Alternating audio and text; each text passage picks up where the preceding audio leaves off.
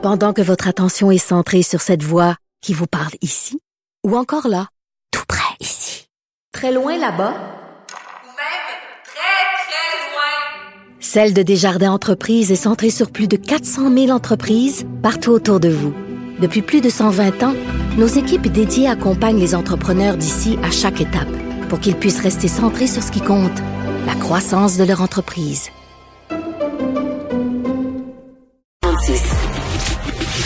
Le, commentaire de Emmanuel Latraverse. Des analyses politiques pas comme les autres. Mais Emmanuel, tu me parles pas de Dominique Ducharme? Eh, on vient de passer une heure à la joute à parler de ça. J'ai patiné. Quand même pas une, une spécialiste de hockey, mais c'est quand même. euh, Alors, tu veux qu'on parle de Dominique Non, Ducharme? je veux pas, je veux pas, je veux pas. Je veux que tu me parles de Claire Sanson. Je te niaisais. je pense qu'on va, par- je pense qu'on va en parler amplement de Dominique Ducharme pendant quelques jours. Claire Sanson, écoute Mario, je vais t'avouer, là, ça fait depuis ce matin que je me cherche une ligne.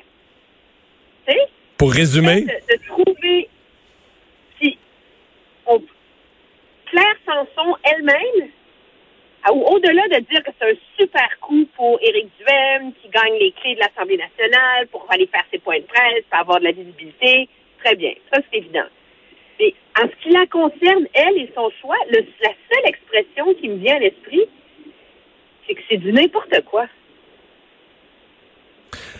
ben, elle a eu un mauvais bout dans son point de presse quand elle a dû expliquer son adhésion au, au Parti conservateur du Québec ou c'est, ce qu'elle aimait dans le programme, dans le programme ou. C'est parce que, j'ai- premièrement, généralement, de changer de parti à mi-chemin de mandat, c'est un bris de démocratie. C'est un déni de démocratie. Les gens ont voté pour un parti politique et toi, tu décides que leur voix et leur choix ne comptent plus en fonction de tes décisions personnelles comme des. Alors, pour faire ce choix-là, il faut généralement que ça soit quelque chose d'important, de grave, de, fondamental, d'existentiel, tu sais. Mais pas que t'aimes pas ça être député parce que tu trouves que t'as pas assez de voix, puis que être député derrière ban dans un parti au pouvoir, c'est ennuyant. Ça, je m'excuse, ça fait malheureusement partie des règles du jeu de la politique. Tout le monde le sait quand il s'embarque là-dedans. Alors, c'est quoi, elle, sa raison pour aller au Parti conservateur? Il manque d'opposition à Québec. Il y en a trois autres partis. Que les députés sont muselés, ben, je m'excuse. As-tu vraiment entendu parler là, de Claire Sanson qui menait des grandes causes à l'intérieur? Elle a-tu fait quelque chose depuis trois ans là, que tu as dit, hey, elle a le bout, cette femme-là, là, sais, au sein de son gouvernement? Là? Alors, pourquoi tout d'un coup, là, c'est la goutte qui fait déborder le vase, là? Alors, c'est comme, il reste un an siégé, elle est en froid avec son parti, elle a dit, pourquoi pas, je vais aller donner un petit coup de main, Mais est-ce que tu sens que c'est une conservatrice? Mais je sais pas. De, de un, objectivement, je, je veux pas être méprisante envers le Parti conservateur d'Éric Duhem, mais on sait plus c'est quoi le Parti conservateur. C'est le parti d'Éric Duhem en ce moment. Il a fait campagne Ouais. en disant qu'il allait renier plusieurs des positions traditionnelles du parti. Euh, ils n'ont pas encore de plateforme, ils ont des valeurs fondamentales. euh, autour Mais c'est plus proche de c'est plus proche de Maxime Bernier que du Parti conservateur du Canada pour l'instant, je pense. Mais pour l'instant, oui, parce que tout ce qu'il y a de ce parti-là, c'est les prises de position euh, radicales, anti-mesures sanitaires de Éric Duhem dans la dernière année et quand il était à la radio. Donc, c'est ce qu'on connaît de, de lui, c'est ce qu'on connaît de son parti. Donc, est-ce que là, maintenant qu'elle est députée, il va essayer de faire un virage pour tempérer tout ça? C'est ce qui semblait sortir de son point de presse un peu aujourd'hui, euh, en citant les détails sur euh, la loi, sur les mesures d'urgence, etc. Bon, mais là, il est en train d'étoffer son discours, mais c'est quoi fondamentalement le Parti conservateur du Québec? Je ne le sais pas. Puis ce qu'il y a d'assez surprenant, c'est qu'elle non plus, elle n'a pas l'air de trop le savoir. Là. Ouais. Hey, euh, parlons du deuxième. Hey, parlons du deux- avant de parler du deuxième vaccin de M. Trudeau, j'ai eu le mien cet après-midi. Ah oui? Oui, oui, j'ai fait ça avant, avant de m'en venir ici. Je suis allé au centre rendez-vous, au centre des palais des congrès, et euh, j'ai eu ma deuxième dose. J'ai eu une deuxième dose de Pfizer. J'avais eu AstraZeneca quand ça avait été permis là, pour m'accélérer, et là j'ai eu Pfizer. Mais M. Trudeau n'a pas encore pris sa décision parce que c'en est une. Là, il faut la prendre. Non, mais M. Trudeau a dit qu'il va écouter les, il va, il va prendre les vaccins qu'on qu'on lui donne. Non, mais là, tu peux pas parce que maintenant qu'il arrive comme moi au Palais des Congrès. Au Palais des Congrès, aujourd'hui, j'avais le choix entre les trois, là. C'est pas, je sais que c'est pas ça à tous les centres de vaccination, mais moi, je suis arrivé à un non, point. je- Je suis arrivé à un point, à une table, on m'a donné le choix, là. Mais tu le premier, mi- mais c'est c'est quand même hallucinant. Donc, M. Trudeau veut pas se prononcer, il veut pas se mouiller dans cette tempête sur AstraZeneca deuxième dose. Puis, M. Legault nous a donné un moment d'anthologie politique aujourd'hui, quand même. C'est-à-dire? poser la question, comment on explique ça? Les Québécois sont mêlés.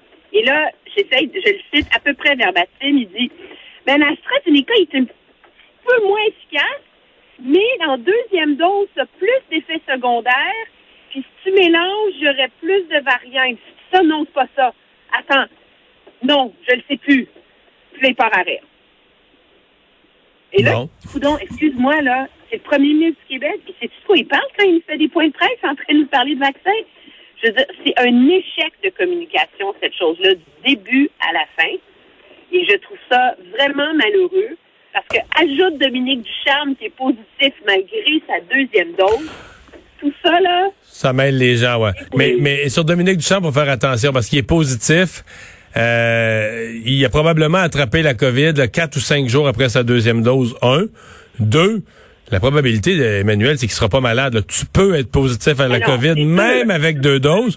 La probabilité, c'est qu'il sera pas du tout malade. Et il sera pas derrière le banc non plus. Mais tantôt, Jean-Charles Lajoie posait une bonne question quand même. Il disait, si tout le monde a deux doses, là, les joueurs, personne va dire, la COVID, on peut-tu vivre avec? On peut-tu le laisser derrière le banc? On peut-tu, tu sais, je comprends qu'on veut pas la multiplier, mais ils sont, s'ils sont tous dans une bulle, qui côtoient pas d'autres citoyens, est-ce que, en tout cas, c'est une question, là? Non, mais je pense qu'on est rendu, cette, cette, cette confusion autour de la deuxième dose cette semaine. Euh, cette histoire de Dominique Ducharme puis de ses vaccins, puis j'entendais M. Trudeau parler de la raison pour laquelle il fait preuve de tant de prudence face à la frontière. Là, on est rendu dans un moment où les gens sont impatients, mais où là, il faut vraiment que la classe politique entre en mode pédagogie. Deux Ouais, mais là, doses, euh, soit tu vas être positif, on s'en fout, tu seras pas malade, mais tu peux infecter quelqu'un qui a juste une dose puis que lui serait plus malade. Et là, je pense que quand tout le monde est dans un relâchement général des mesures sanitaires, c'est peut-être maintenant qu'il faut comme un peu resserrer le discours, puis ramener ça pour que les gens comprennent, parce que sérieusement, là, c'est un c'est une confusion absolue, ce débat-là. Mais pour ceux qui se posent la question de nos auditeurs, moi aussi, je passe à l'ouest.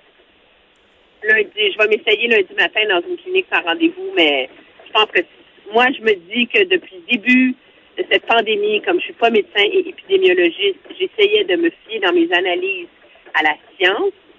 Et notre comité d'immunisation du Québec et celui du Canada disent qu'il est préférable de changer.